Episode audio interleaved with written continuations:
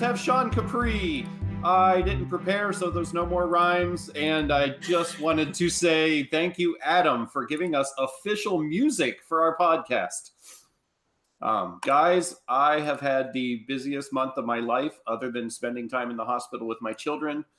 I didn't play much of my game. I'm completely unprepared. And I wanted to start this episode and dedicate it to one of our listeners and list off our uh, Patreon backers. Alrighty, now that we got that done,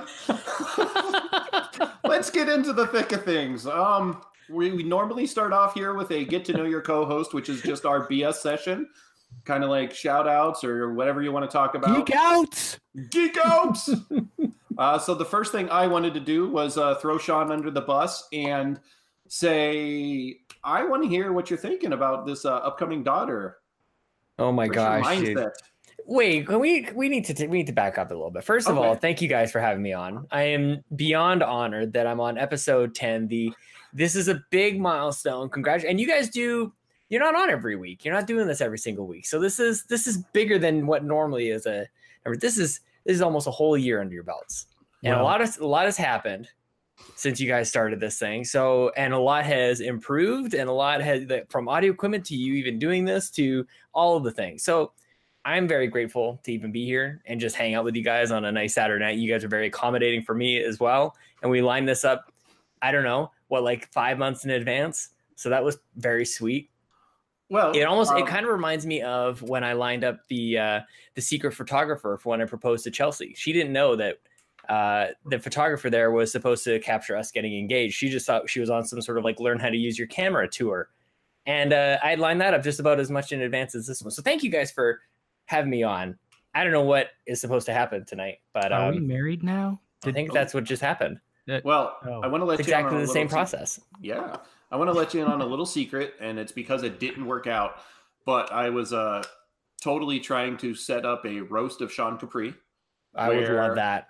Well, the the thing was, and I got too busy during the month, but I was in contact with Chelsea about sending in an adopt a backlogger segment.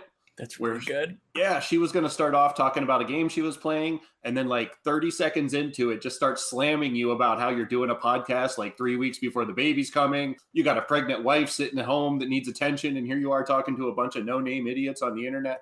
Yeah. Yeah, that's And- pretty much my life, though. That's the best thing. It's not And then I- just- And then I forgot to follow up with her, so it fell through. Uh, you nailed it, man. no, but we're getting it's it's getting real, man. And I don't know how like maybe it was the same with you, Serge, with your with your move and everything. Like you know the date. Like the date has been locked down for so long, and it was the same with our wedding and and even our move and just big dates and even Christmas. Like you know Christmas is happening, but somehow it still like sneaks up on you like a son of a gun. And um, so like Halloween happened just a couple of days ago, and then all of a sudden it's November first. We're like, oh crap, two weeks. Like how the heck did that happen? yeah. So it's just it's it's happening very very soon, and all the the last minute um, little changes and things that we got to get going are happening last minute. So we're down to it, man. We're into the we're getting into single digit day countdown for new baby because uh, the baby will be of course surgically removed from my wife's pelvis. well, that's so- the way they do it nowadays. How old is Mhm. uh, Link? Link will be he'll be 19 months almost 19. by almost to the day by the time this baby comes.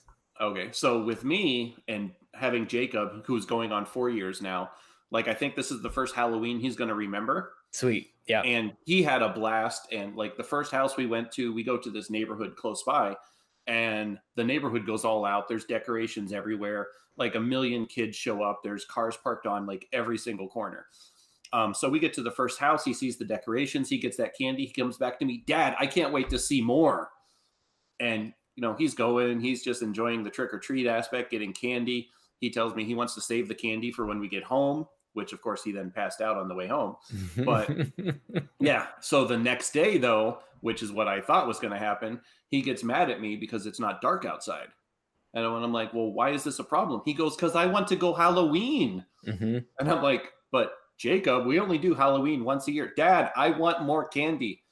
Jacob, we have candy at home. Dad, Halloween. And I'm like, well, I can't end that argument any better. So I should try that more often. Just like clearly, just just repeat.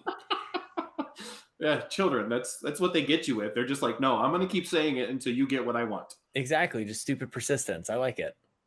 Yeah, but Making yeah, I'm so excited because you know, like he's in that phase where like he remembers everything. And last year he was real big into the Christmas lights, Mhm. so we're looking forward to doing that again. And then of course, you know, Sophia is only like six months old, so she just kind of like looking around and being pretty and all that other stuff. But you know, as soon as he gets to the age where he's used to everything, I'm going to go right through that same phase again. So kind of Nice. happy that I'm getting used to it now, but it's just it's a blast. Children Yeah, are man. crazy. Yeah. You can't sell them. Uh, what they say. No. So, um, just Challenge, challenge accepted, I guess. well, you know, there's one I'd like to sell, but I don't think anybody wants them. Um, but like for me, uh, everything has been so busy this past month. Like it flew by. Like you were talking about, something comes up and you know it's going to happen, yet you're not prepared for it. Well, we've had the whole moving experience. Like we knew it was coming up, and then we closed on our house, and we realized that we had maybe a quarter of the other house packed. I had a vacation to go out to a buddy's wedding, and we all knew that was coming. And then the day that it like arrived, my wife's like, "Well, uh, crap, I'm not prepared for this," because it was just like everything happened at once, and then everybody just kind of like sitting there blinking in like disbelief. But um, the big thing that I really wanted to share about my new house is through the eyes of a toddler. Jacob now calls it the big house because our old house was 1,200 square feet, and this one is 3,000 square feet. uh, I would call it the big floors. house too. Yeah. So he's like, we're like, hey, I'm gonna go home. Good I don't want to go to the little house. I want to go to the big house, Dad. And then we'll be driving and we'll like run past a strip of houses. Dad, why are all these houses so little? They're not like the big house. And it's just like that little child enthusiasm. Um, and then the last thing I want to touch on is I did go to Pennsylvania for a wedding. And I live in Vegas where it's nice and warm, and my lows have been in the mid to high 50s. And then I went to Pennsylvania where the highs were in the high 40s, low Yeah. 50s. And I get out there and my buddy's furnace was broke. So oh no. the Did whole time the whole time I was out there, uh, he had no running heat except for some space heaters in the house. And then they finally fixed the furnace on the day I left, which I really think was them just trying to kick me out quicker. Yeah. You're like, uh, um, you need to leave. but yeah so that's that's been my entire month is just either packing moving unpacking traveling the country and working so it's a busy month, Serge. I, you know, well done. Well Turkey. done, sir. turkey Yes. i i believe you have a surprise for mr capri Oh well, so any any guest that we have, we always have to play a game. I always want to play a game with our guests, He's like and Jigsaw. this is this is not. I was just gonna make the voice, but I didn't want to be too creepy. so um, this game I call Johnny or Barbara. Are you sorry you didn't burn the tapes? If my kids hear this, they're going to be really mad.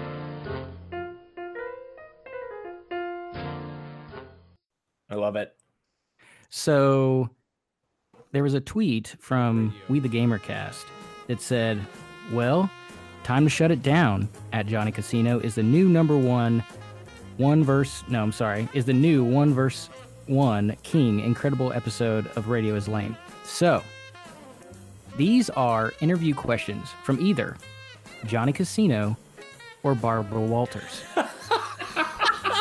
That's awesome. So you have to decide, Sean. Is it Johnny Casino or is it Barbara Walters? I don't know if I'm gonna be able to tell. You can do it.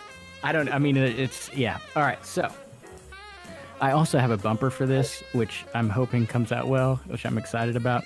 All right. So number one, is it parabolic?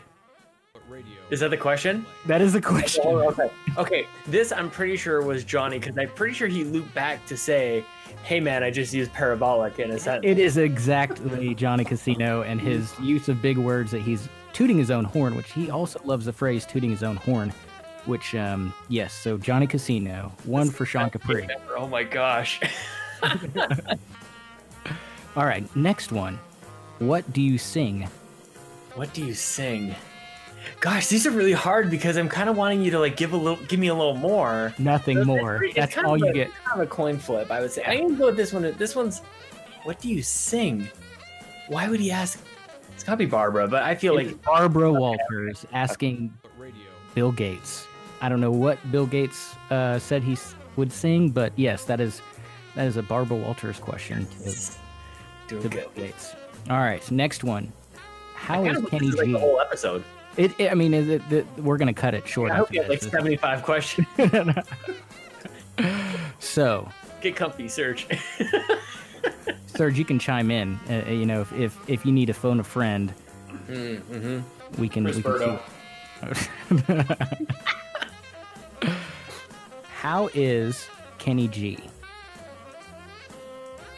How is Kenny G? Hmm. I feel like I remember Johnny talking about this. I think this is a Johnny Casino. is a Johnny Casino Why question. is he talking about Johnny or Kenny G? So he was talking to Dave Moore, Yeah. David David Moore, um, about uh, his interview of jazz uh, musicians at one point, and uh, he asked um, Dave how Kenny G was, or he maybe Oh, was he assuming know. that I had no idea who he Kenny G didn't know he didn't know who Kenny G was. was. So funny. Yeah, of course. Yes. Okay, I'm with you. All right. All right. This Um, is gonna be a huge like ego boost for Johnny. like I listen to everything he does, man. So there you go, Johnny.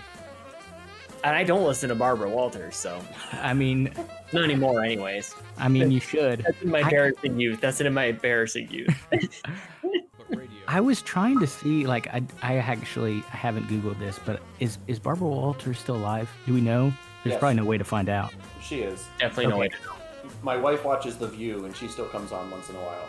Oh, okay. I don't All want to admit that in public, so yeah, essentially. All right, next one. Do you think you're pretty? That's that's uh oh that could be either. I feel like you you're probably pulling a specific example where it could be Johnny or Barbara, but I feel like both have definitely asked that question at some point. But I'm gonna go with Barbara on this one. Ah, Barbara Walters. I can't stump Sean Capri. Oh, nailed it, nailed it. But I feel like I feel like. Johnny's asked me that. I feel like Johnny's asked me that. Well, But, you do but look, about it. you look very nice this evening, Sean. So I mean, I could see that. All I know is every time we have a guest on, they appear to nail the trivia. So, Okay, only when I made when I made questions for Dave and Johnny, I I did a what was it? A name this game and they they didn't name I don't think any of them and I felt kind of like these are too tough. So, I don't know, maybe these are too easy. I don't know. I don't know. I just pay attention. Okay. I studied. I studied for um okay, next one. Why do you do all these things? That's definitely Johnny. That's a Johnny That's question. definitely that's definitely Johnny. But I feel like they ask like similarly, like just very simple, but questions that blow open a conversation. That's why this is a good game. I, I feel like that was a question that sent Guru on like a 10 minute tangent. I think that was Jason Lacey. It was Jason Lacey, Yeah, man. winner. Yeah.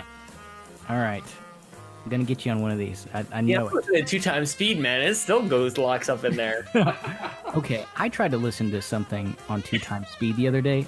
I don't know how you do that, Sean. That is incredible. work up to it. You work up to it. It wasn't Yeah, just you- like you don't go from like one to two. You just gotta crawl it up a little bit and see where you can. Plus, as it, like, well, I won't get into it. Let's keep going. All right. Where do you falter? I have no idea, but it's got to be Barbara. I don't think Johnny uses falter. I don't think that's. I don't think that one's in his. Johnny Casino. Cut myself off from i- i- insulting him too much. And I'm like, man, if this is his, Yeah, I he, insulting no matter what. I was bound to get one wrong. he he used that. Uh, he asked uh, Jason Lacey that as well. Um, and you know, it's probably a round parabolic. I think it's Mhm. probably he probably stacked the two on top of each other. Falter, good for you, Johnny. Mhm, mhm. I'll ask him to spell it though. Next one. Do you have any regrets? That's that, that's a Barbara question. She probably asks everybody that. it is a Barbara question. She asked Sharon Osbourne that question. So I feel like I even like remember that. yeah. Why would I even have? Oh god, it's just even in a commercial like little little spot. Well, maybe this next one. What drives you? That's a oh that could be that could be either or. But I feel like that's a Johnny Casino one. It's a Johnny Casino question. Mhm. Yes. I did pull a lot of these from the Jason Lacey episode. I felt like those questions were more poignant. Like they were like this question. They're very bar- they're very Barbara. Mm-hmm. And, you know, I was trying to go the most Barbara, where Johnny was being the most Barbara. So, and Johnny Casino is the uh, Barbara Walters of the indie podcasting group now. I'd say so. Yep. Yes. Hands down. Mhm. Um, have you ever ordered anyone killed? Barbara, but just imagine if it was Johnny. Well, there was some episodes of, I think it was uh, Radio's Lame, where they were something about what if we killed off Johnny or killed off Dave, talking Mhm. about Dave going away. Um, but yes, that is in fact uh, Barbara Walters asking Vladimir Putin about uh, um, killing. What did people. you expect him to say? I mean, yeah, seriously. Like, yeah, What about it? yeah, Would be next, Barbara. Um, exactly. what kind of tree are you? What kind of tree are? That is so bizarre. Ah, but Barbara's weird too. I want to give Johnny at least credit for this one. I want to at least like throw him. I want. I don't know if it's throwing him a bone, but I like. To, I like to imagine Johnny saying, saying It, something like this. he'll use it in the next interview, but this was a Barbara Walters question. Yeah, So, it was a weird one. What? What was that? what? What? What? What was the question? Who was she asking that? Like, what the heck is that? What kind of question is that? Katharine Hepburn. She was asking, I don't know why, and uh, I don't know what she said. I would. I, what kind of tree are you, Sean? Let me let me uh let me put the ball in your I court. maple tree. I think just all Canadians are Are they maples? maples. Yeah, yeah. I'm kind of furry though. Maybe I'm a fur. A fir tree. Yeah, I like a Douglas fir. Maybe those are Douglas nice. Yeah, I go by Doug fir by for short though. Okay. Yeah. I can see that. Mhm. hmm Douglas like the trucker for Actually, I'm more like the air freshener tree. All right. Okay, only two more. Um, what is the biggest misconception about you? That's got to be a Barbara. How many syllables were in that? There's a lot. So yes, that is Barbara Walters asking Lady Gaga if she what are the biggest misconception about her. That's a good And question. I I, mean, I could ask that. I should be writing these down, man. I should be asking people these questions. on the next We the Gamer cast. What is it? stolen from Johnny and Barbara. I what like kind of tree are you? Do you have any regrets? What do you sing? And last but not least, how is Boston Market? What are you talking about that? It's got to be Barbara again. I'm going Barbara. It's Johnny Casino asking Oh David God. Moore. Oh, Dave Moore, how he and he did not like Barbara or not Barbara Walters. He didn't like Boston Market. He said he did not like it. I do not like it, sir. So, yes, that is the game. Johnny or Barbara, and That's really funny, man. I, I didn't uh, tally it, but you won because we only have winners on the show, Sean. Yeah, Congratulations. he gets the participation trophy. That's right. I'll take it. I'll put it up with. Oh, I don't really participate all that much, so I don't even get those. Ooh, My blank wall. I just buy my own toys. alrighty. So uh, now that uh, Johnny and Barbara are taken care of, let's roll into the community questions. We're going to start with Ryan Craig. Guys, what would you do for a Klondike bar? Anything. Nothing. Even in the winter? Yeah, man. Are you kidding me? Klondike bars are delicious. So That's why the question is so great. It the, really but the chocolate like slides off the side like a like Mm. a piece of ice. Like it's Mhm. I don't know. I'm an ice cream guy. Klondike bar though, I'm gonna say it's it's bottom five of ice cream. Uh, Hot take. I, on ice believe. cream. I believe that you're going to get a lot of hate tweets. Come at me. At me, I bro. would, give, I would give Serge a brief foot massage for a Klondike bar. Ooh, How about that? I would play a video game that I don't like for a Klondike bar. Oh, But you All know what. I'm talking? I mean, the the you bite into it, and then like it's like shards of chocolate Yeah, and then I eat all the chocolate while the ice Ah. cream's melting in my hand. Then I Mm. lick it off of my hand like a No. kid. That's that's how I lick. I'd steal it away from Johnny audio. Casino's kids for a Klondike bar. I would take it out of their hands. That's what I would do. Oh. Next question: What was the most exciting game you beat as a kid or as an adult? I would say Mario 3D World on the Wii U because I played it with my girls, and it was just so exciting to see them like their emotions and excitement for taking down Bowser. I think that was the coolest thing, hands down. As an adult, as a kid, I didn't beat anything because games were hard and I'm garbage. Sean, you play a million games a year. What's I the know, but I don't beat. one? I don't beat any of the games. That's the thing, man. I don't know what the what's the most exciting game you beat as a kid. Oh man, I am totally stumped on this one. I'm trying to think of because like when you when you wrapped the, when you rolled credits on a game back in the day, it was like it was like nothing else, man. Like I haven't beat like a Mega Man game or anything like that. But I, you know, I think the old Mario games. I think that's a good answer. Is probably like because you just played it so often. I never beat any of like the the Ninja Turtles games or anything like that because nobody did. Um, I guess as an adult, I'm going to skip to the adult part. Can I can I do that now? It's You because can do don't have anything you want. It's okay. Safe place. Um, I think I think rolling on uh, The Last of Us is kind of one of the most exciting moments because just like what like, huh? You know, and is there's a couple games like that. I think The Last of Us. I think a couple of the Dragon Age games are like that for me, where I finish it and I wanted to like start over and play it all over again, or go into different podcasts dedicated to the show, or or sorry to the game, and just dive more into it. Uh, I think some of those games are like the ones that are like really deep and, Yeah. and it's like a nice resolution at the end. hmm Uh, so for me, like as a kid, like Super Mario Brothers three, because I beat the game so many times, and I made sure to beat it with like every suit. And by the way, the frog suit was the hardest one to beat it with, just because you're jumping That's problems. crazy. Yeah, I, I was I was ridiculous, but I played it like a million times.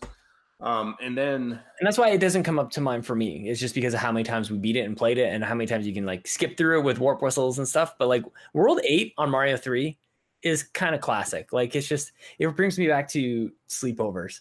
Because that's the only time you have like enough time to get there is if you're sleeping over at somebody's house. Yeah. And then um like as an adult, like for like me, the like the emotional games like The Last of Us, that was like a really, really amazing game. Um when I beat the first Dragon Age, like I had spent so much time in that and but like the one that sticks out to me, kind of like copying off the turkey here, it's um beating Shovel Knight recently because like this is the time where Jacob's Mm. starting to like get into and watch games and want to play with me. So like every time I picked up the Switch, he wanted to watch me play, and like he would ask me to play. Dad, can you play that game where the guy goes like this and, and like hits things? And I was like, yeah. So like like that's really amusing me is like now that he's into these things. But of course, he wants to play things that he's like way too complicated for him because he's not like a prodigy like Adam Leonhardt's kid. Right? Yeah, I can I can barely like jump and like jump over, you know, an actual pitfall. You know, I just jump up and then it's like, no, my daughters are like, no, dad, you have to press the jump button and and left, you know, then or right to get over the the whole. Yeah. And then uh, final Not sure. question from Ryan: If you could go on vacation in any video game world, where would you go? I would go to Lego Dimensions Oh yeah, that's fun. because that's kind of a cheating answer because then I can kind of go to anywhere. Pretty much. Mhm. I don't like it. Plus, it's kind of like going into like um, Homer 3D, like Mhm. where you Yeah. should be like cartoon world, but it's not. It's all 3D, and you're like, "What is this? What's what? My gut sticking out in front of me and everything." I go to Lego Dimensions for sure. That's that is a good answer. I like that answer. Um, man, this is tough. Can I go with like Katamari Damacy? I just feel like it's very simple and beautiful, and hopefully I wouldn't get rolled up in a ball. And if I did, you know, I get to be a star. So yeah, I like it. My, mine's generic, but I really want to go to the Mushroom Kingdom. I want to kidnap the princess and have Mario chase me. shocker. I'm Bowser is revealed, and and that's where Sergi's going. Alrighty. So Benjicong asked, how do you deal with clearing games that have no end out of your backlog? So games like Mm. Minecraft, for instance. I see what you did there. Right. Kind of Well- combine two two questions into one. No, that was that was one like like the Minecraft is just like Yeah. one of those ones where you can just play forever. But like how do you clear them out of your backlog? Do you just play until you're bored with the game or do you have like a goal that you want to meet before you give them up? I just feel games like that are like, you know, if you put a kid in a sandbox, I mean, it just like, this is just what you do. You play around in the sand and you have fun. You make castles and you knock them down, and then that's it. And you go back and do it again. I just, it does have an ending or you can play through it. So, I mean, I guess if you really wanted to do that and like complete it, you could. But I feel like games like that, they're, you know, you can you can clear it, Benji. I'm giving you permission. Minecraft is not one that you have to. It's not a linear game in that regard. I mean, it's it's a sandbox. You just get in there, you get your toes in it, you kind of work them all around, you make your castle, and you you know you get out and you do it again if you want to. But don't don't uh, don't feel bad.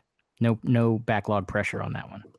I feel like the answer is actually the same for games that are endless or not endless. Like essentially, if you play a game and you try and you are able to remove and take away any of as much satisfaction out of the game as you possibly can, or as you're going to, whether the game has an ending or not, um, beating a game doesn't necessarily mean that you're done with it.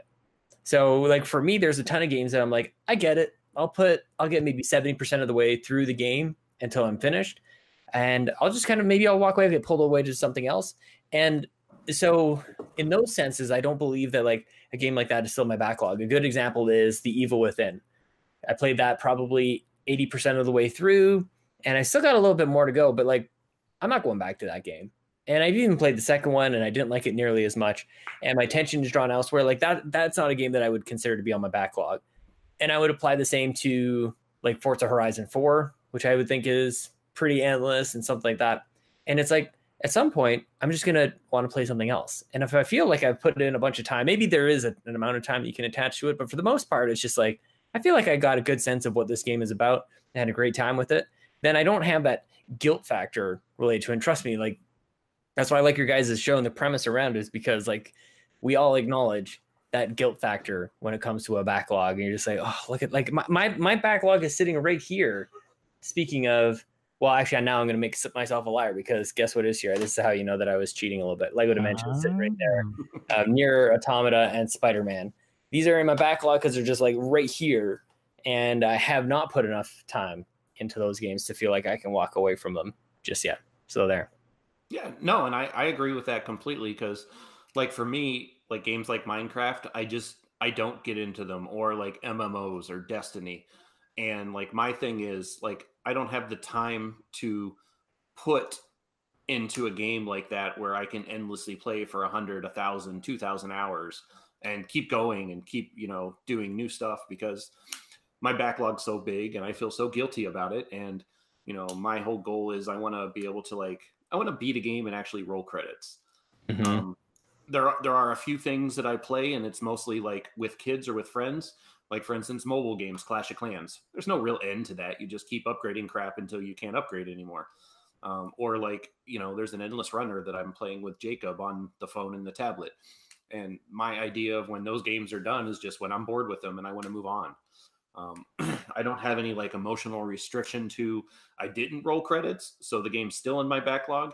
It's just I know I'm never going to play this anymore, so it's it's been cleared. That's the general premise that I try to try to live by currently. And then uh final question, which is the biggest one, which like is a little bit of thinker. Um, from this point forward, you're unable to buy any more games until you've completed every game in your backlog. You can only buy one more game.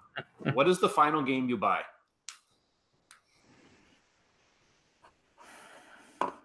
Hmm. See, I I just immediately was thinking uh, the next Elder Scrolls game because I've got a big enough backlog. I can make it till the next Elder Scrolls game without having to buy anything new. This is tough. So, th- is this any like like unannounced game, a game that we assume is going to come out at some point, or is this I- like current? What are I the know. restrictions on the Serge? I feel like it should be based in reality. Like you know, the game actually exists or will exist. You know, there maybe has been an announcement or a tease, like you know, Metroid Prime Four, for instance. You can't just be like, "Oh, I Fallout 5. You know, they haven't talked about it or anything like that. It's just something. And he did preface it by saying it could be a new or an old game, so you could, you know, say that you wanted to get Super Mario RPG, for instance. Hmm. I don't know why this has come to my mind. I'm sorry for jumping in. I don't know why, but like it's almost like this is eh, this game is in its in my backlog, even though I've never bought it. But it's in like my gaming gap log, I guess, is kind of another thing. Um, World of Warcraft, I would want to have. That would I would make that my last one. And I don't even know if I totally understand the question, but for some reason that seems to fit in my brain. Well, Uh, and and on that same thing, there's like there are mental backlog games that I have that I don't currently own, but I know Yeah. I'm going to buy. Like for instance, Chrono Trigger. I don't own the game, but it's on my backlog. Like I know I want to get this game and I want to beat it, so I consider it there, even though I haven't purchased it. But the other, I mean, there's a, there's so many ways that we could tackle this question, Patrick. Yeah. This thing is like blowing up my brain a little bit. So, what do I want to do? Because I think I just made my situation so much worse by adding World of Warcraft to my backlog, which I have to complete every game until I can start buying games again. Well, there's no end to that. So, again, to that earlier question, who even I'm starting to get a nosebleed. These are all starting to like weave in and out one another. Um, or do you get a short game that you can beat in a couple hours and then start tackling all the other things? Or is it is the intention of the question like what is one last game that you're excited about?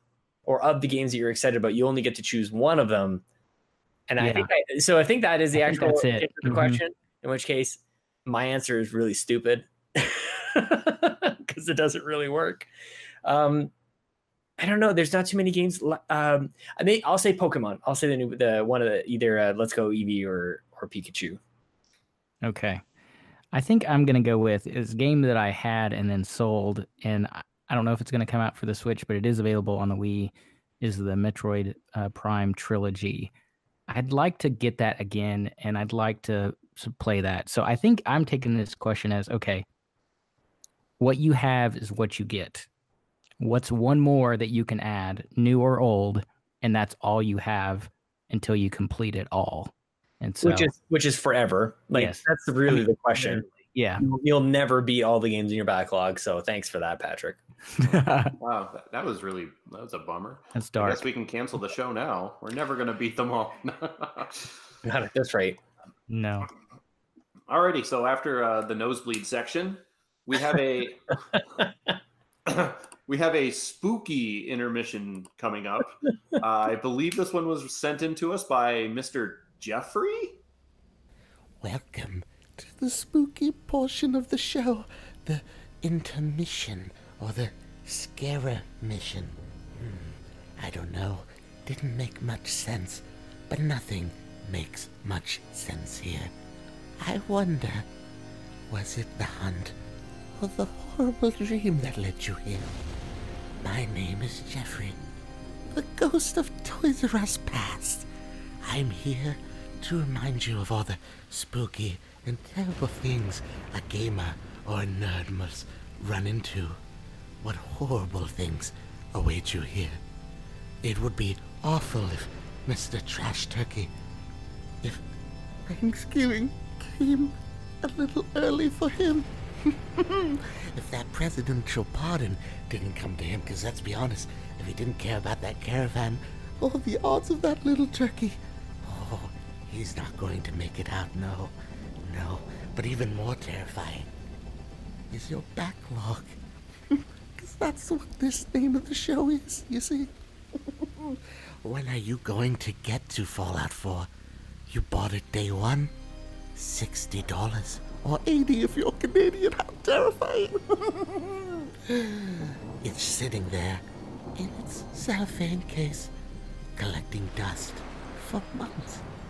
You'll, you'll surely get to it once you beat The Witcher. Eh? What would think. No.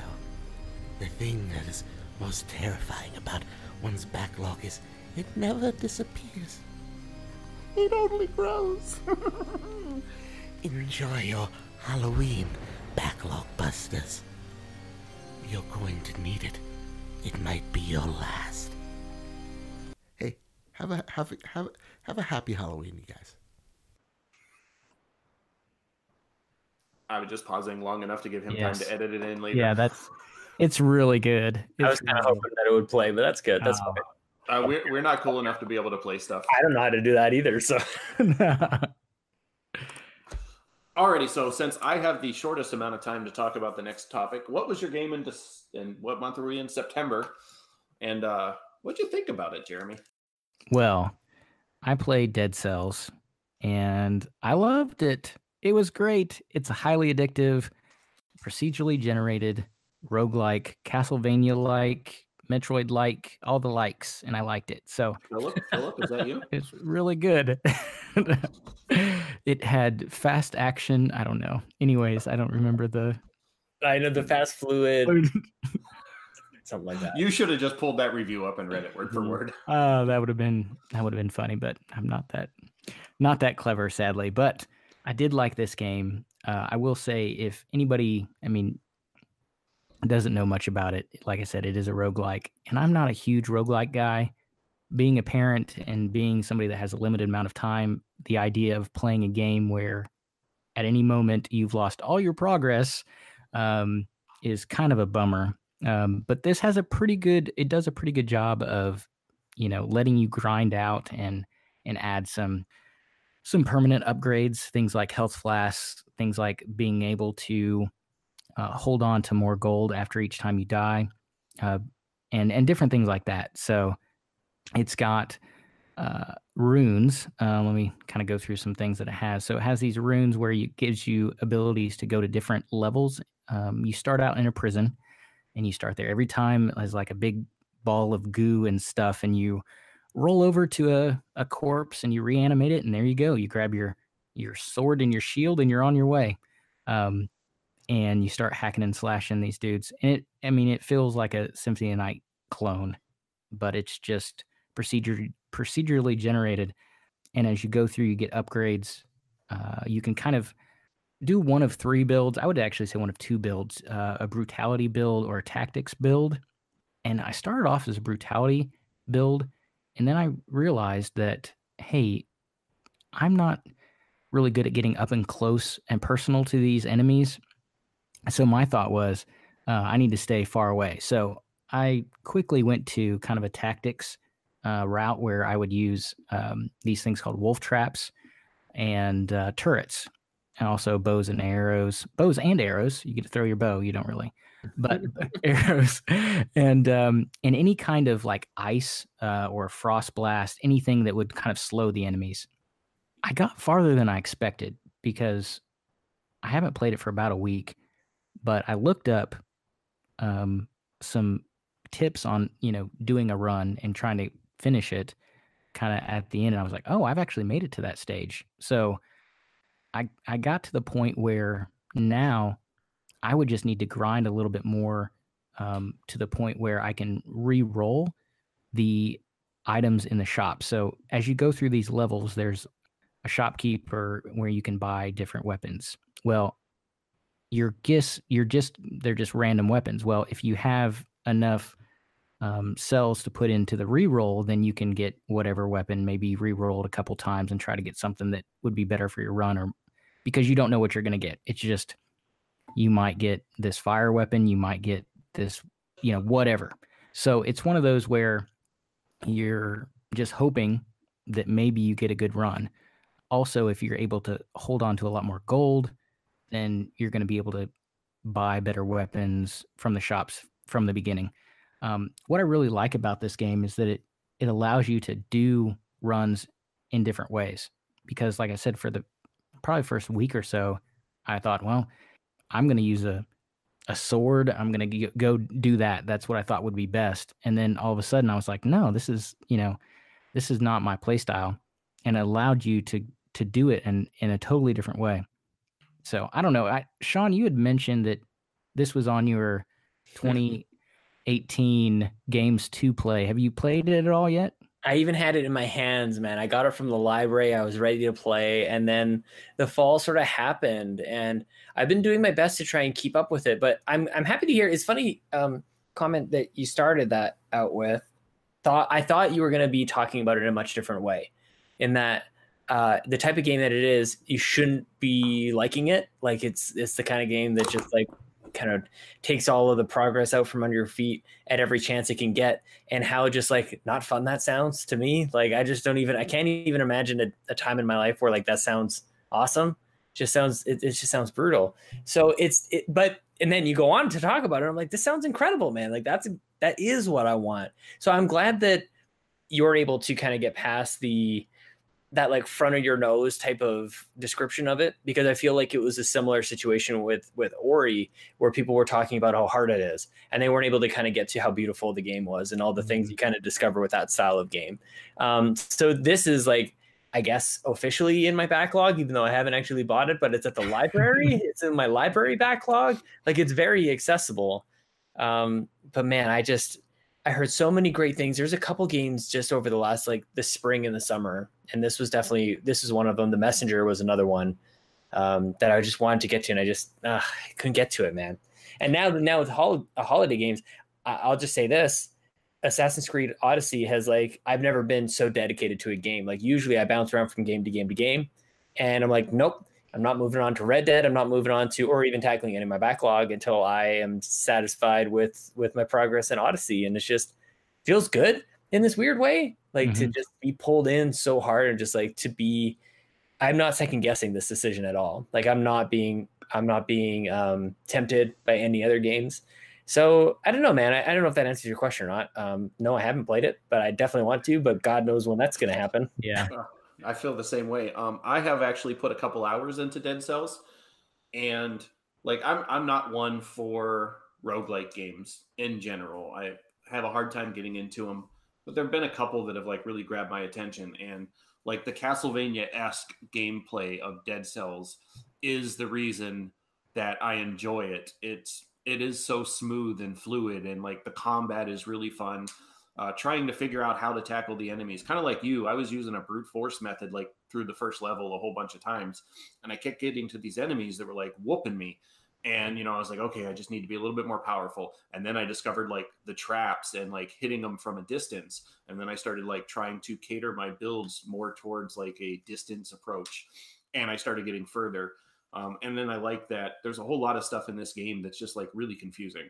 Like, yes, you can go up to these like little bushes and tickle them, mm-hmm. and it's like, well, this is dumb. And I was I was like doing it every single time. I was like tickle, tickle, tickle, tickle. It's like okay, and then at some point I'm like, well, that that's dumb. It means nothing, and it's just a way to distract me. But then you get to the first boss and you beat him, and you get that first rune. And now when you tickle a bush, boom, sprouts a vine so that you can mm-hmm. crawl up it and access areas you couldn't before. So now I'm like, oh, sweet. Now it's like I remember that one over there and that one over there. Granted, it's all generated, but right. know, that first level has a couple and you can get to different areas. So that was really kind of cool. But the thing that I was thinking about most in a game like this is like these roguelike games. They're almost kind of like the like the new throwback to games you played as a kid.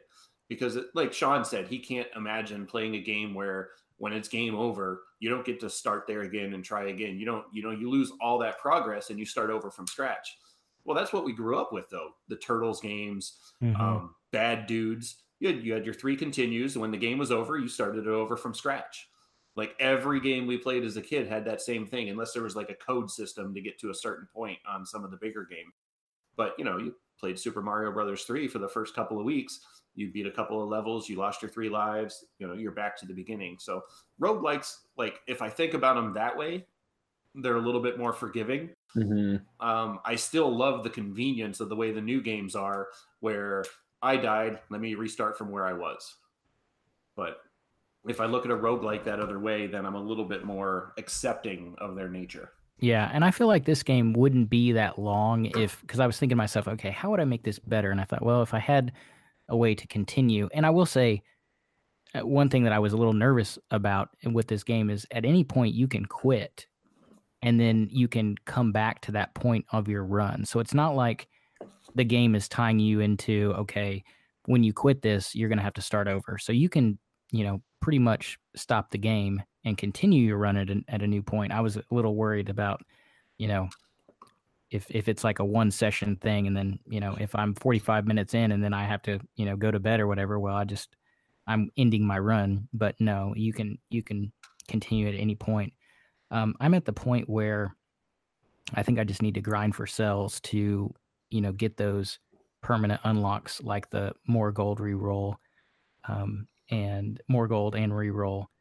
And they have a way, which this is fun too. I will say another really cool thing about this game is when you when you start getting some of the I don't know if they're called legendary weapons, but the more powerful weapons, and you get that like OP feeling where you're just these enemies that were taking you out, you're just demolishing, like throwing down tur- turrets, and they're just mowing things down. You can speed run as well and get into these timed doors. I don't know if you've gotten to those Serge, but you can just run through the level and try to make it to these time doors and usually there's a chest in there with some with some cells. But since it's procedurally generated you don't know where these doors are going to be. So there is some you know trial and error with that. But anyways it's a really fun game. You know i'll probably continue maybe in december a little bit to see if i can if i can beat it because like i said i guess it's kind of like my dead my my dark souls game where i've never had a game where i've felt like really kind of discouraged the highs and the lows like i feel really discouraged like there's no way i'm going to beat this level.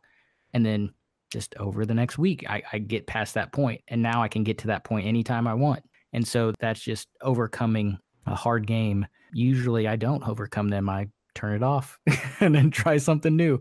So it's definitely rewarding and fun and i feel like it, it does even though you do lose your progress i think it rewards you for, for continuing to try and getting those cells so and after you beat it well guess what like you said sean it's not over so you're uh, you get like uh, I think it's called a stem cell, and at that point, then you can pretty much make the game more difficult for yourself, and really you know all those kind of game. Um, what am I? What what word am I thinking of? Like a new game plus kind of mode. So you know that kind of stuff. So it continues, but yeah, just a fun game, and I, I definitely say that it's uh, probably one of the best I've played this year.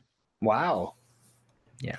Well, I'm glad to hear that. I, I was worried when you picked it up just over the general like the difficulty level uh the fact that yes you can go through and make a complete run and beat the game but there's no real ending you can keep going and going so I, I was a little worried if you were going to like the game or if you were going to be discouraged early because of the difficulty but i'm glad that you enjoyed it Yeah, I will say um, for the first week or so, again, I'm dumb. I thought that when you go after each level, you go to a little stage where you, and I can't remember the guy's name. He's like the collector or something. Anyways, he takes your dead cells. And let's say this upgrade, new health flask was 100 dead cells. I thought that you had to have 100 at that point. so I wasn't putting any cells into anything. I was going through that door, which they say you can't get through, but you can, and going on. So I was like just really making no progress for a you while. stymied your progress I was yeah. I was like, man, this is tough. I can't. I'm gonna have to get hundred cells to be able to unlock this. And then I thought, wait a second, can I just put twenty in, you know, and twenty in again? Yep, that's what you do. And I was like, man, I am dumb. Anyways, Okay, well, Great from game. a from a game that plays like Castlevania to an actual Castlevania game, I played. Well, I tried to play a little bit of a Harmony of Dissonance this month with his. Uh, it's a Game Boy Advance Castlevania game, and there's three of them. Last year, I beat Circle of the Moon, and I plan on you know beating one Castlevania game a year until I get through the Game Boy Advance and then the uh, the DS versions. Um, but with this game and my month being so busy, I only got a couple hours into it. I've unlocked about 60% of the map. However, like Symphony of the Night, this I, I don't know if you have to do the correct things or if it automatically happens, but this will castle will flip upside down as well. Hmm. So when I was thinking that I was getting close at like 65% of the map, then I realized, oh no, you get 200% of the map. So I'm a quarter of the way through instead of, you know, 50, 60% of the way through the game. Um, but it is a lot of fun. The, the things I'm going to touch on real quick because I haven't beaten the game, but I will beat it and talk about it during probably the December show since we're doing a free play month that month. Um, I, I have two general complaints. The first one is it, it's just a complaint about old games, and that's because I'm just used to the new times, and that's that there's no no auto save, no auto progress. You have a save point, you have to get to it. If you don't get to it, you die. You restart from your last save point. So, as a bad gamer, I hack and slash, hack and slash, don't pay attention to my health. You know, I, I get to an area, I get, unlock a new area, and then like I, I, see myself getting to low health, and now I'm just running around searching for a save point, and then I die, and then I have to go through it all again more cautiously. But that can be painful if you've played for 20 or 30 minutes and then you truly lose all that progress because you didn't find the save point or you ran into an enemy you shouldn't be facing at that time. And then the second complaint is just because I'm old and I got to a point where I was running around the map and I'm like, I can't figure anything out. Like, I'm like, I know I got to be able to advance somewhere. And I'm like, I'm looking at the map and I'm searching and I'm like, maybe there's a hidden room somewhere. Like, why can't I advance? And I, I went through the whole map like two or three times. And I'm old, my eyesight's bad, and I'm playing it on the uh, the old DS Lite. Mm-hmm. So when you pull up your map, you're looking at like this tiny little screen. Well, there was an area fairly close to me and like on the map it had like a little gap where it showed that you could go down. I could not find that. I'm oh. staring at the map. I'm searching for everything. And because of my like eyesight and the fact the map's so small i couldn't notice that there was that one little obvious point where mm-hmm. i could go down. And then so i like wasted like an hour and a half. Mm-hmm. i mean i'm still killing enemies and leveling up and like getting better at the game. But once i finally found it it was like oh and then it's like next thing you know i discover like 15 16 more percent of the map and i'm going through and but it was just really frustrating because the map was so small on that screen. And that's like if i was younger and had better eyesight i'd probably be like well duh right there duh. Why haven't you gone there yet? So i just um, imagine like grandpa Serge playing a game and then like teenager Serge being like dude it's right there man. Yeah. Did you see it? It's right there dude that's gonna be uh, me with my kids in a couple of years. Yeah, that's right. Dad, let me play the game. You're dumb. mm-hmm. Yeah, yeah. The the save room thing. I mean, Axiom Verge had a little bit of that um, earlier this year, but yeah, that's that's kind of that's kind of tricky. Like you get to a point where you're low health, and then you're like, okay, do I backtrack and go back to the save point and hope that I can make it, or is it this next door? You know, you know, I open it and then you end up being like a boss and then you're you're toast. But yeah. That Sean, rough. I know you said you didn't prepare because uh you know you didn't play anything old. Yeah. But, but give us five minutes worth of impression of Odyssey since you said this is the game that you're completely Oh Mario Odyssey, right? Yeah, Mario, yeah. Odyssey. Yeah, Mario Odyssey is in my Assassin's Creed Cappy. Uh, this game's better than Mario Odyssey. Um, this game, uh, Assassin's Creed is not a series that I have like a whole lot of history with. I played the first one four or five or six years late, uh, very very late into that series, and I just kind of I, I did the thing where I'm like, I don't want to play whatever the new one is until I get through all of them. And I played the first one, and I I I went through the whole thing. That was back before. That was back when I held my my standards that high, where I needed to beat a game in order to like have a fully fleshed out opinion of it, or even feel like I had played it, which is so weird. Like you could say you played a game like before you actually beat it, but anyways, I digress. Um, that game is no good. The first one, the first one is no good, and it turned me off of the series. And I was meant to get around to uh, Black Flag. Still sits on my Xbox, and didn't end up playing that one. Then Origins comes around last year and just completely blew me away. This game, to answer your question, Serge, is is a lot of what we experienced in Origins, and I would say a little more. I thought that like between Origins and Odyssey, the thing that stands out to me is that I finally care about the um, the landscape, the environment, the setting. Whereas every other uh, Assassin's Creed, everybody's like, oh, they're in London now, or they're in wherever, they're in Italy or Rome or wherever. And I'm like, I just didn't care about those settings. And all of a sudden, Egypt and this one, Odyssey, being in Greece is just like, how have we waited this long until we're in ancient Greece? It is just so ripe and, and fresh and so perfect for this type of game. And it's enormous, which I normally don't think is the main bullet point you want to have on the front end of a box of this game you could play forever. But this game is something that I actually want to play forever. It uh, the story is it keeps branching out into new and surprising ways. Just when I think I know where it's going, uh, I'm taken to another world. I'm taken to another part of Greece, and the warring factions between Sparta and Athens. I think is so interesting. I'm now into I'm now into Athens, is, and now I, I play as Cassandra, and I think in either case you're playing as a mercenary that basically just like walks the line down this this war that's happening between Sparta and Athens and and it's just an interesting like role playing experience because you can decide where you fall on this. I, I watched Chris Berto playing it and he's like, I'm not attacking anybody from Sparta. And I'm walking like I'll kill anybody. Like it doesn't matter and it makes me feel capable. Like it makes me feel like usually with Assassin's Creed games, I think that the narrative is you're fighting against the game or you're fighting against the controls. But with this one, um, more than any other Assassin's Creed and more than really any other stealth game, I feel like I can actually like stealth kill. The feeling of going up to one of those big and there's 20 dudes and there's a big captain in there and some treasure to steal, like a very detailed this is what you do to complete this part of the the map. Um, it scratches that itch of completion for me, but then also I have figured out a way to be sneaky and stealthy and capable in it. And for for most games, like when I play like Metal Gear Solid 5, especially, and I'm trying to be sneaky, I screw up all the time. I feel like I'm doing everything wrong. In this game, I feel like I'm doing everything right. I'm leveling up constantly. I'm grabbing new weapons, and, exp- and the game encourages me to explore different ways to kill people. And the skill tree is exciting. I mean, every aspect of this game, that the polish on this thing, I think is great. Doesn't have your normal uh, Ubisoft bugs, or at least I haven't experienced them. It looks gorgeous.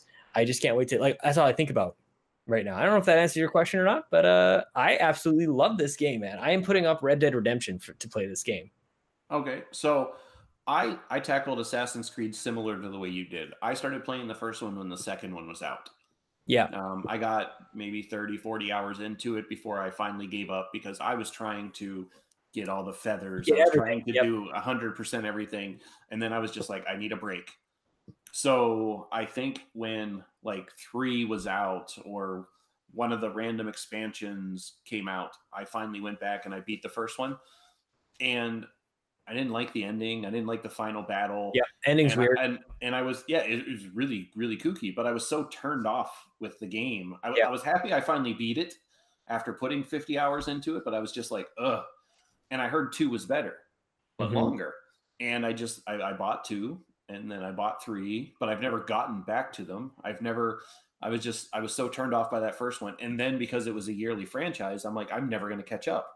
Like, why would I jump to Black Flag if I haven't played like the four previous games?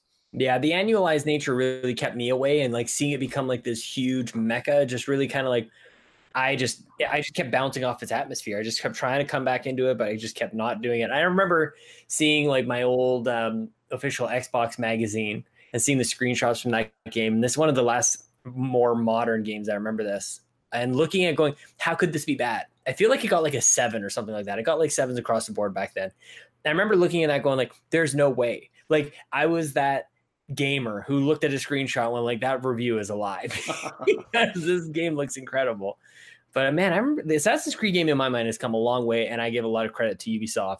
Um, there's these huge conquest battles where you choose a side between Sparta and Athens, and it's just like 200 people all just like going at it, and it's so incredible. Like this is one of the aspects of the game, and the and the ship combat, and the stealth, and the exploration, and all the different things.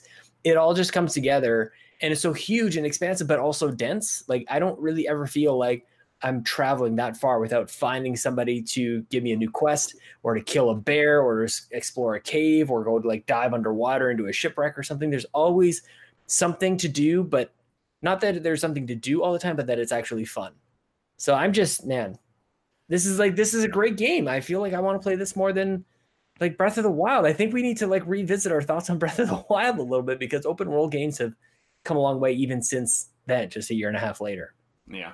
So, like, I have a setup for this and then a question for you. But, like, one of the things I'm doing for next year is um, in December, everybody does their Game of the Year podcasts. Yeah. So, I'm, I'm going to pick probably like four or five people and whatever their game of the year is. My goal is to find that game for twenty dollars or under, and then Mhm. try to put some time into it or beat it next year. Nice. So going back and just you know hitting the big ones basically. And I have a feeling that Assassin's Creed Odyssey is going to be a couple people's games of the year. I think it might be, and it feels weird to even say that, just because everybody has that like taste in their mouth when they think of Assassin's Creed, and it's not a Game of the Year trophy taste. It's a little more bitter and nutty. I think. Yeah. But but my question for you is what should I should I play Origins first No, or can I just go right to Odyssey? Is Odyssey that much better that I can just skip Origins? Uh, here's the thing like okay so i think if you are looking for two great games then yes play both but i think that in the in the world of you don't have like 200 hours just like wide open and free then just go straight to like they're they're not linked at all and it's not like one really prepares you uh, unless unless you needed to like break some muscle memory maybe because the controls are so much different. Um i don't think so man. Just jump into this new one or play or if you haven't played origins and you want and you're worried about um like getting something for cheap that, that game has got to be dirt cheap by now. And it definitely was not we were still trying to like wrap our minds about can we talk about game of the year when we got when the when the game title is assassin's creed last year? And this year not only is we've gotten over that a little bit more but the game is actually better than origins. So in, in either case play either man. Flip a coin and just pick it and you're going to have an awesome time i think. I think Kassandra is a more interesting and better performed character than than bayek but bayek being in origins bayek's wife was badass man. Anytime you got to like kind of have a, an interaction with her oh she was incredible and his motivation for doing all the things that he's doing is oh, it's great stuff man it's great stories great characters I don't know what else people want in their games, but it's very playable. It's a video game game. And you're not fighting with menus or anything like that. It's just good stuff. Love it. Got me going on it. Holy crap. Man, I'm Got me Alrighty, I asked for five minutes and here we are a half hour later. I know you gotta. you gotta shut up. Spray him down, guys. Uh, Alrighty, so Cold cool 'em shower. off. that that brings us to what games are on deck for November slash December, since we're already in November. Yes, yes, yes. Jeremy, what you Oh, got? me, me first. So I, I did want to say, and and I forgot to mention this when I was um, talking about Dead Cells. One thing that I purchased, uh, I have here is one of the D-pad, Hori D-pad Joy Cons, and I will say that this is awesome. If you if you primarily play in handheld and you want an actual legit D-pad, games for platformers and stuff like that, I would suggest picking it up. I haven't seen it in stores. I mean, I know Amazon has it. It, it would be a little, it would be nicer if the D pad was a little bit higher. I think naturally, um, I want to put my finger a little bit higher, maybe more to actually where the analog stick is. I mean, it's got a lot of downfalls, but this thing, I mean, if you want a D pad, it feels like a an NESD pad to me. A little squishy, but but not bad for twenty five bucks. Well worth it, I think. Anyways, that's that's that.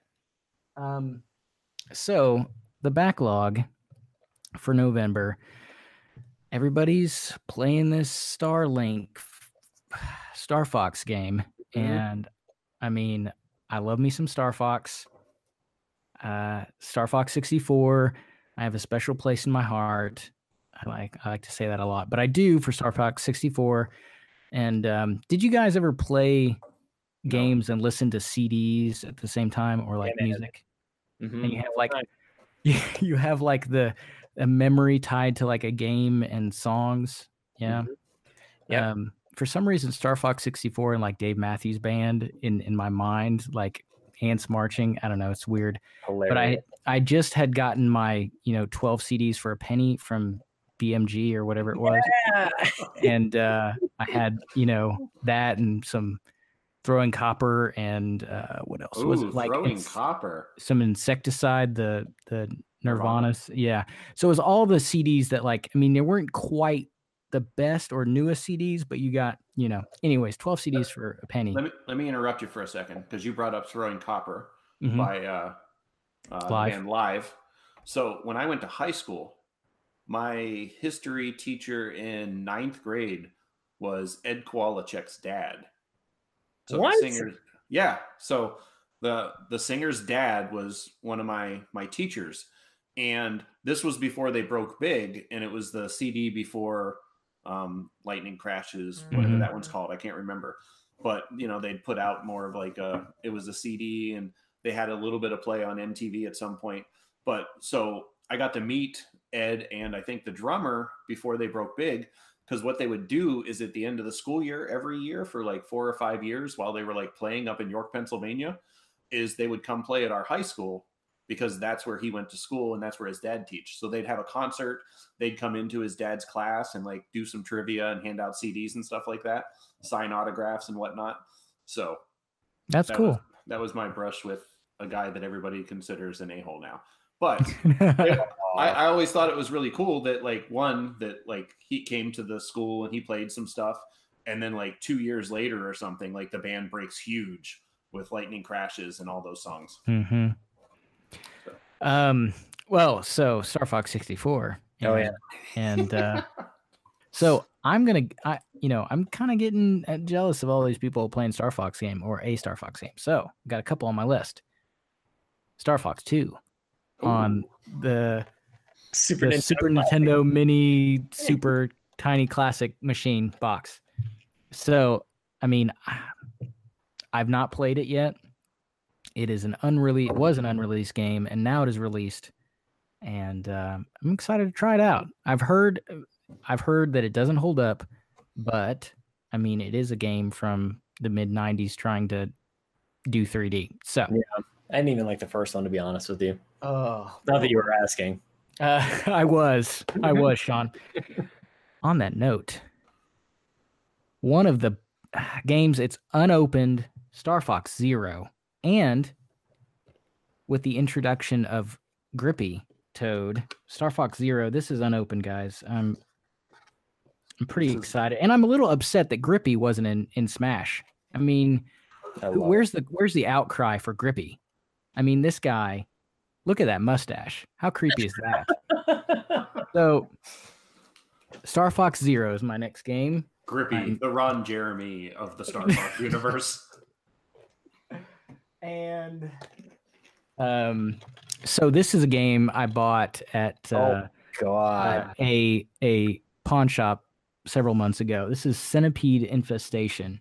Um, you probably think this is shovelware, and it might be, but it's a take on the classic Centipede game, but it is done by WayForward. So it's a WayForward game.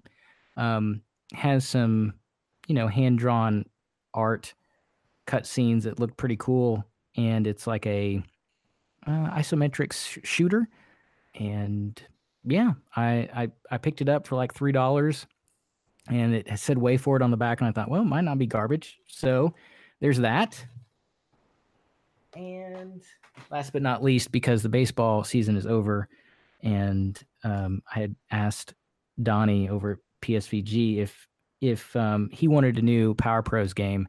Oh my I'm God. putting the MLB Power Pros uh, Wii game on my list as well, and this has a. I think I've tried to get Serge to to let me play this before, but we'll see if it makes the cut. So these are my games. Sean, you get to pick one, and Serge gets to pick one, and then I put them on Twitter. So that's that's how it works. Serge, you go. Oh, I go. So my as soon as you showed it, I knew what my pick was going to be.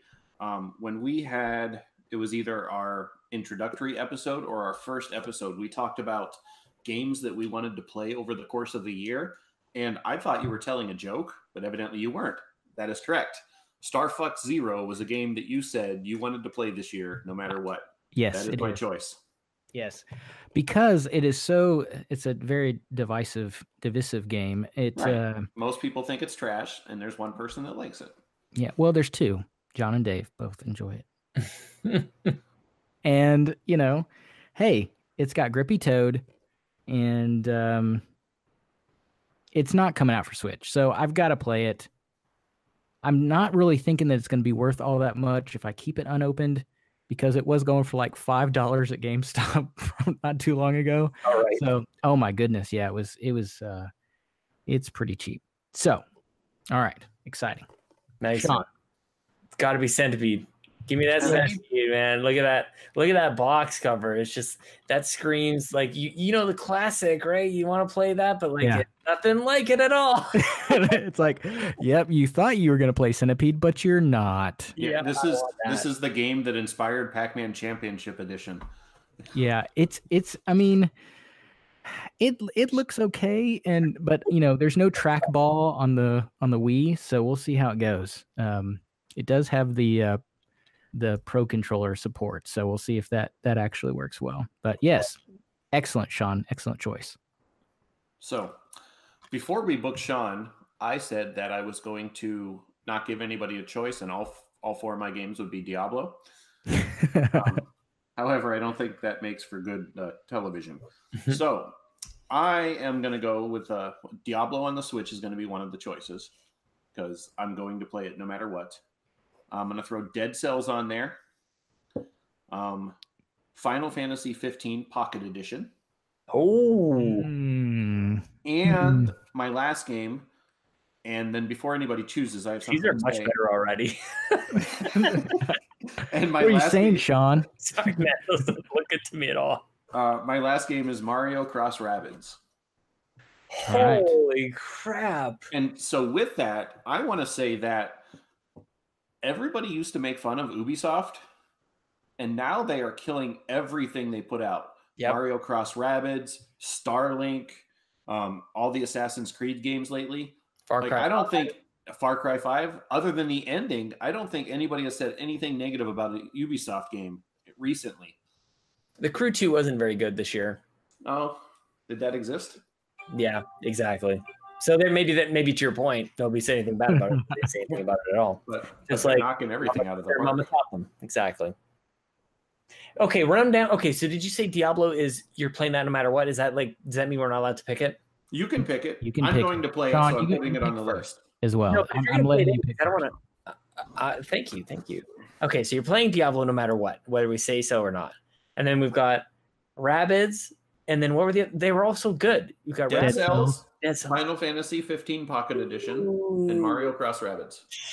I'm gonna go Final Fantasy Pocket Edition because I want to know what you think of that, man. I am very intrigued by that. It seems like it's taking out all of the douchiness out of Final Fantasy 15 and just like just get nice and cute. And I'll live vicariously through you to play that one because I've Final Fantasy 15 isn't in the real one is is in my backlog that I'll probably never get to. So It- uh, it's also in mine. I put about eight hours into the PlayStation 4 version. Same here.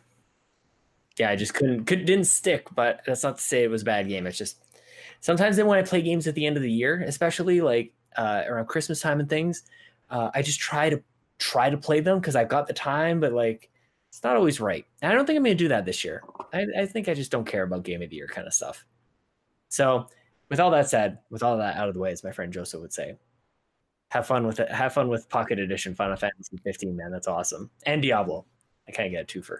All Wow. right. Well, so you pick a game and Jeremy picks one, and they go to Twitter. Okay, so I'm I'm glad you picked that one, Sean. That's the Pocket Edition. That's that's the one I've I want to know how it is because again, I, I can't put that time into a Final Fantasy game, and I just I think there was a conversation on Twitter that about like chibi style games. Like mm-hmm. I would take everything in chibi style. Like there was a I think there was a Last of Us chibi style art picture that I, you know, posted that uh back to Donnie at one point like, yes, I'll take anything chibi style. It's great. So I want to I want to know. I want to know how that one is, Serge. I would say I want you to show me up. I want you to I want to put Dead Cells on the list. I want to see if you can beat it this next month. All right. Dead Cells. And you're gonna play Diablo anyways. So, yeah. you know, I, I think I think Dead Cells and Final Fantasy. Alrighty. So normally at this point we talk about uh, the backlog builders brought to you by Benjicong. Cue the bumper.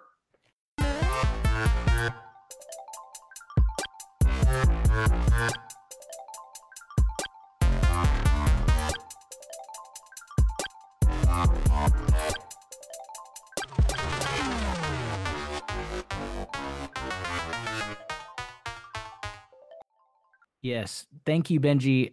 It's an amazing bumper. thank you so much. He's got his own segment and he made his own bumper for it. You're going to take over the show soon, We- Benji. Thank you. We truly are a community podcast run by the people for the people. yes. Um, so, but the, in all honesty, this is um, November. This is Black November, and there's going to be 17 million games on sale all month long.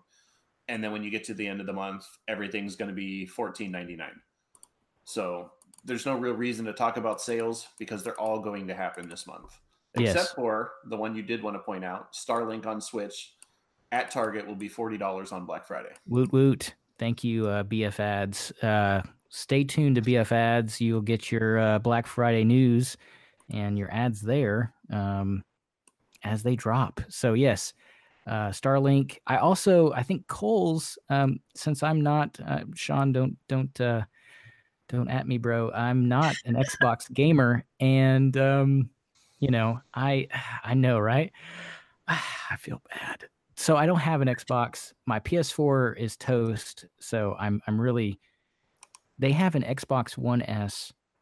I think it Kohl's for 180 maybe with a game and and also like $60 in Kohl's bucks. So like you're so you're like getting it for like 120 with a game. I mean, it's like they're giving them away. So maybe this is the year, maybe next year.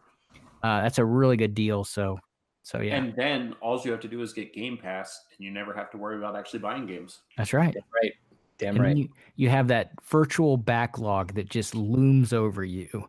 And they just say, here's more games, Turkey. Can you play them? No, you can't. I was trying to forget that actually. Even as I was coming in to do the show, I was like, "Well, Game Pass is kind of like the whole everybody's backlog. We're all now we're all, we're on the same boat. We've all got the exact same backlog. games. Alrighty. So um, at this point, we normally go to future log, which is something that you want to play. And I'm really curious about you, Sean, because you're taking a much more casual approach to gaming this year. Um, Yeah. you, you're playing what you want instead of what what the game of the year dictates. You know, like listening to the Mega Dads. Now I am. Well, I'm just Like, saying, like, pretty recent. Yeah. so, but even with that casual, there's got to be something out there that after you finally beat Odyssey, what are you dying to get to? What's what's that next game that you really want to jump into? Well, Red Dead is is literally being the one that's like I've da- I bought it, I downloaded it, it's sitting there waiting, and everybody's talking about it, and it looks incredible. Um, and I do feel like I'm gonna just kind of like glide right into that. Like that does seem like a very chill experience, and that's kind of what I want. So it seems like that that'll be the one. But um, I played the first maybe two hours of Spider Man, and I haven't got to that really. Like I would actually probably start that over to be honest with you. So between like Red Dead on my Xbox or Spider Man on on my on my uh, PlayStation. I guess that's kind of it. There's too many, man. That's, that's these questions are too. It's too much. There's too many things. I've had to delete um, Shadow of the Tomb Raider off my Xbox because it's just. It's not a bad game. It wasn't a great game. It's just you can't play not great games at this stage, or games you're not at least enjoying like they're great. Don't tell Trash Turkey that he's going to play Centipede. Centipede for sure, for sure. Come on, guys. hey, you know, That's somebody's back a little bit. hey, somebody's, you know, can't all I can't play Assassin. I've never played an Assassin's Creed game. I own Brotherhood and then I sold it before I played it. Um, you know, somebody's got to play Centipede, Fair. right? You know? That's fair. That's fair. I was going to recommend if anybody has a PlayStation 4, Nex Machina is on for like seven bucks on PlayStation or on PS Plus right now for sale, and it is excellent. It is a gamey game, is an arcadey game, is great. Uh, Housemarque game. Nex Machina is is perfect. But if you don't have that, then I can't help you. Oh, wow. Sorry. So for me personally, I'm on my list is like it's a series I wanted to play before, and in fact, I think I bought the first game back on the PS3, and that's uh, Valkyria Chronicles. Nice. Um, one and four. Well, four is out for the Switch, and one's coming out. So I want to play one when it drops. But I, over the years, I've really gotten into the like turn-based strategy RPGs where you're kind of like fighting on a grid. And Mario and Rabbids is like a similar type style game to that. So, especially listening to Donnie talk about it recently, and he's the only one, but like I really want to, I want to jump into one of those games. All right. I think on my list I have Penguin Wars. Anybody heard of that game? No. looking it up right now. so uh this game so this is a sequel of a game that came out on the famicom um 30 plus years ago it, it- they released it for the switch and it's out physically um i don't know if you guys were kids and you came apro- across like kid. you know you guys kids once does that happen Um, so i was Serge.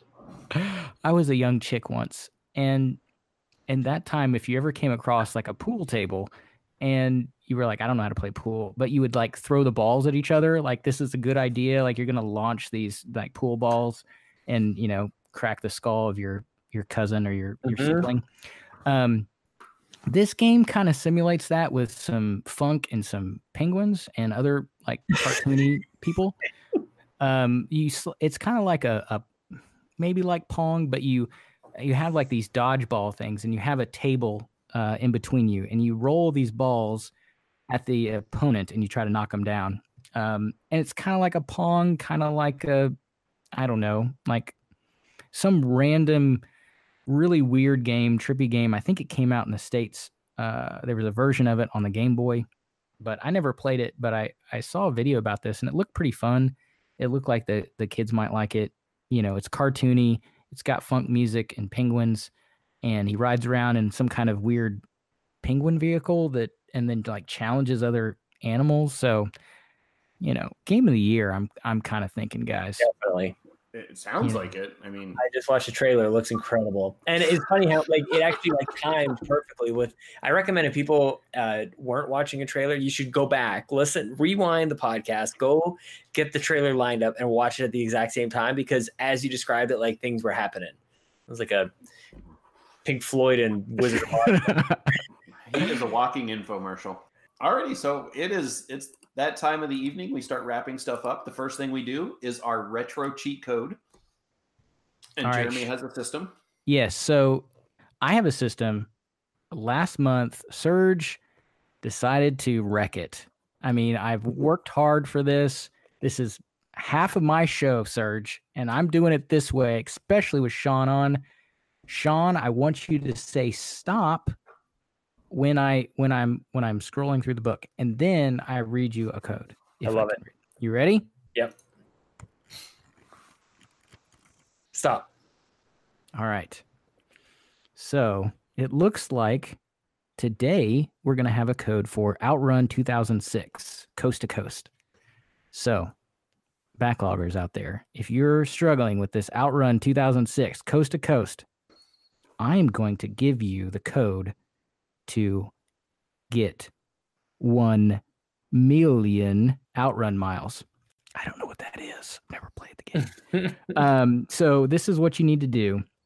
You edit your license and change the name to Miles and Miles. Select done and back out of all the menus. Easy enough. Backloggers, now you are ready to play some Outrun, which, by the way, Outrun has amazing music, so just play it for that. Sega. Alrighty, so um, one, I want to I want to say that this has been an amazing show. First of all, we had the Podfather on, and I would be remiss. not to Notorious use the term POD. Podfather. here? Yeah, yeah, totally. Um, two, we have a we have an actual opening theme composed by Adam Leonhardt instead of like the random classical music. So now we have something to associate with us. So I can't wait for you all to hear that, or you've already all heard it. Actually, um, we had Bad Bit do our spooky intermission, and then we had a little jingle from Benjicong. All of this is new, and then finally, adopt a backlogger. So this month's Adopt a Backlogger comes from the one and only Barbara Walters, uh, uh, uh, Jonny Casino, and it's his review of Final Fantasy 15, which is kind of one of the big reasons I decided to put this on my list to play this month. Nice. So it's kind of a star-catted or star-studded cast of backlog busters this month.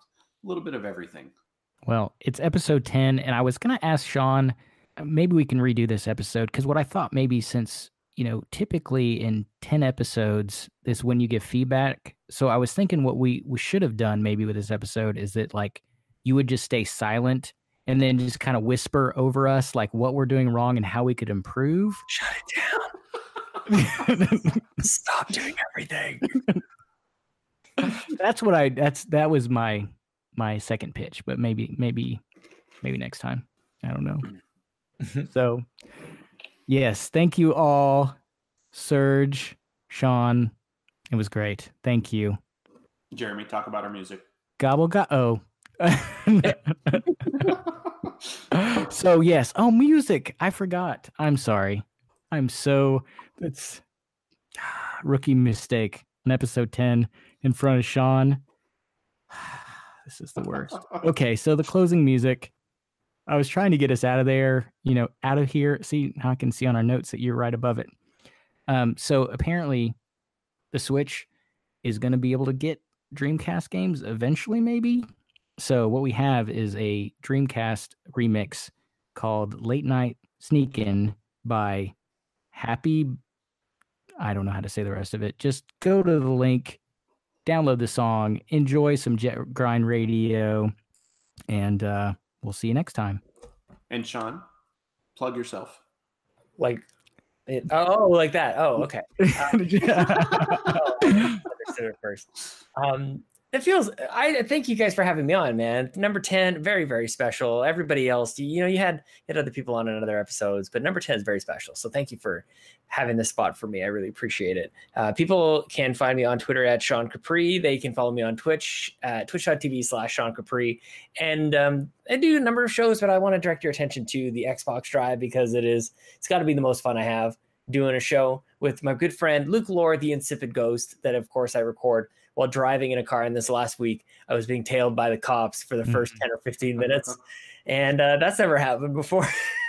so You seemed very nervous, and I was wondering, like, when I was listening, like, does he have like a laptop in his like? yeah. Does it look like he's just trying to steal Wi-Fi? Does he look like he's, you know, trying to? that's I, exactly I was wondering, like wondering what it was going to look like when they pulled you over. So pretty much. I'd have to yeah it would ruin everything. So it it there it looks like a real skeezy operation. I've gone through the mcdonald's drive through with my laptop open and the guy's like what's that? And you can see as i'm talking like the recording like waves kind of going along nothing. And i slam, I slam my my window closed and i drove to the next window and get my coffee. So it's good times man. I love that show. Thank you guys for having me on this show. And uh here's to the next 10 Thanks. times 10 Thank you. times 10 Times 10. And everybody have a happy Thanksgiving. gobble gobble. turkey Hey, backloggers, Jonny Casino here. And over the last two months, I have taken two games off my backlog.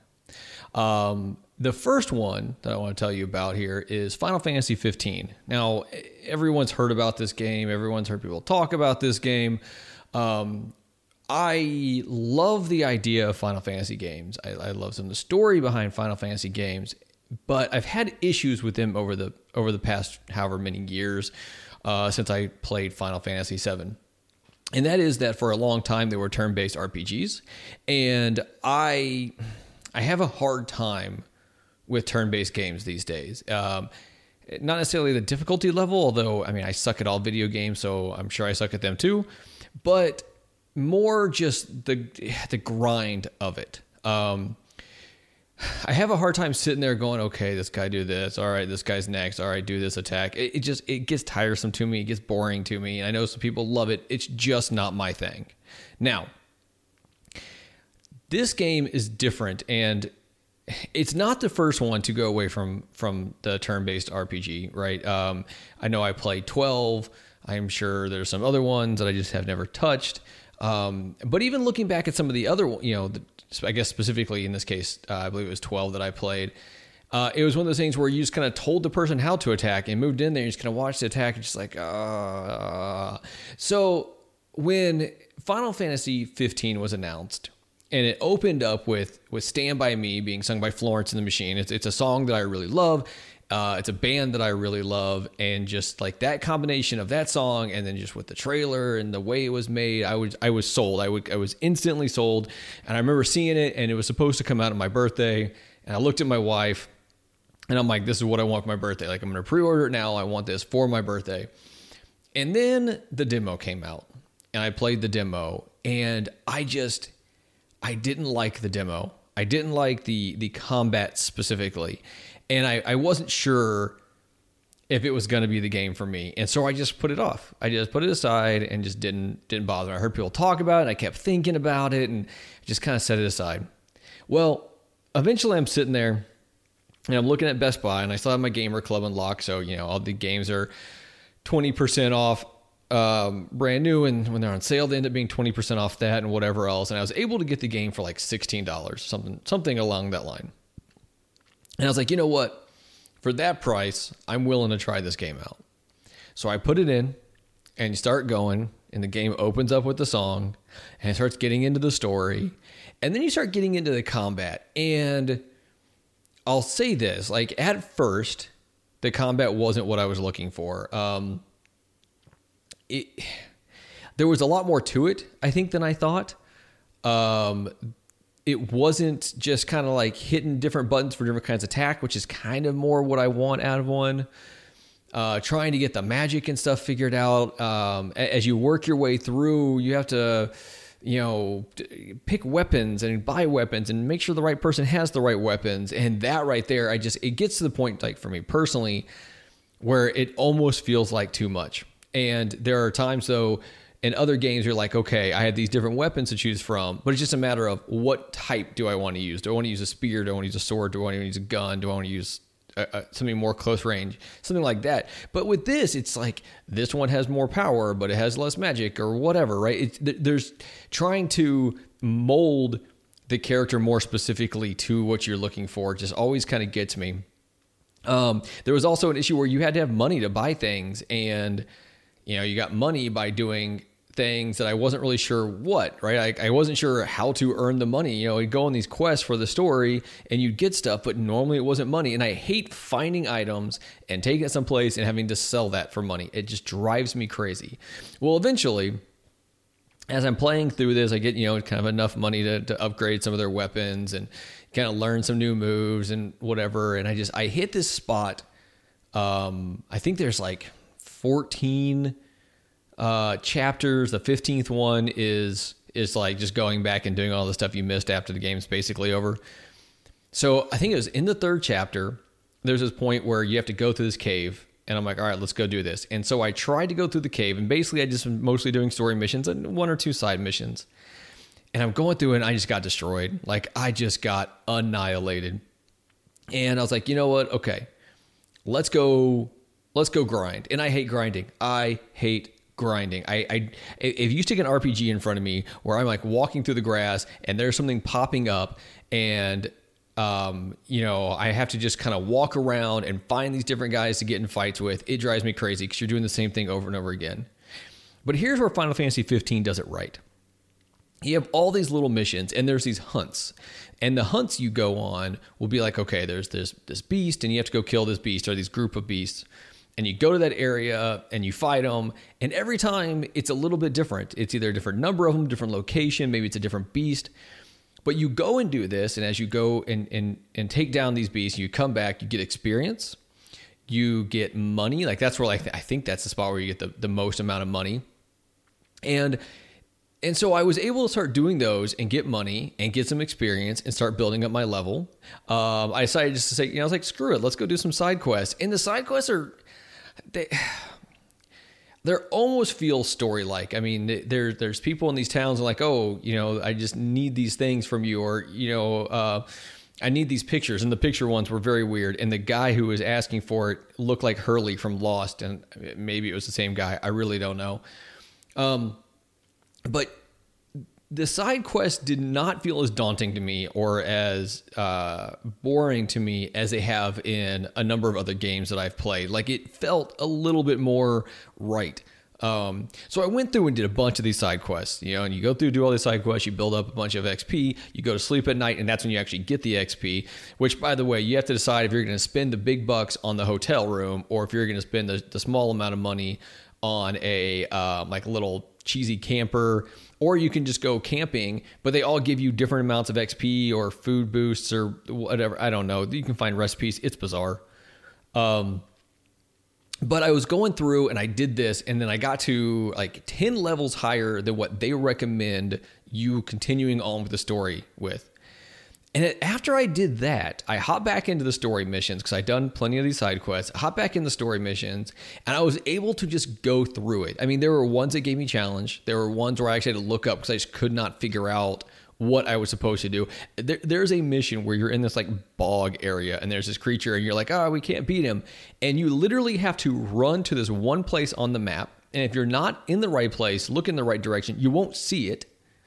But you run to that spot and then one of your guys does some cinematic thing and, and takes the dude down. Um, but outside of that, all the fights seemed reasonable. They all seemed doable. When I, when I when I died, I could see why and I could see how to come back into it and maybe do it better. But it, it it was fun after that. Like after I got past that point, and don't get me wrong, like I was having a good time up to that point, but once I got there, once I got to where I was moving through this, it was a really good time. I really enjoyed it. I'm really glad I played. Um, the story, I mean, I've heard some people, you know, say good, some people say bad things. I, I thought the story was okay. It didn't really bother me. I didn't think it was something super spectacular, but I did enjoy it. The music was good. The fighting scenes were were um, pretty decent. The there were some cinematics in it when you start calling in. Um, I don't even remember what they were called, but like these things were just gorgeous. I mean, there was so many things that were just visually stunning about this game. Um, so I'm gonna, I'm gonna I'm gonna end it there on my conversation about Final Fantasy 15. I had a great time. I'm glad I'm I'm through with it. I'm glad I, I went through it. I'm glad I experienced it. And if you're out there and this is something that's in your backlog, and, and for me, it wasn't like sitting on my shelf type backlog. It was, hey, this is something I just really want to play. If this is that for you, look for it on sale. You can normally get it, maybe even with all the DLC involved, uh, for pretty cheap, and it's definitely worth playing. The next time I come back, I'll tell you about the game that this one led to.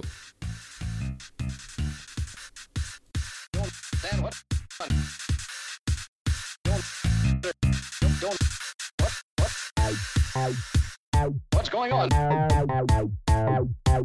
What, what's going on? I don't understand what's going on here.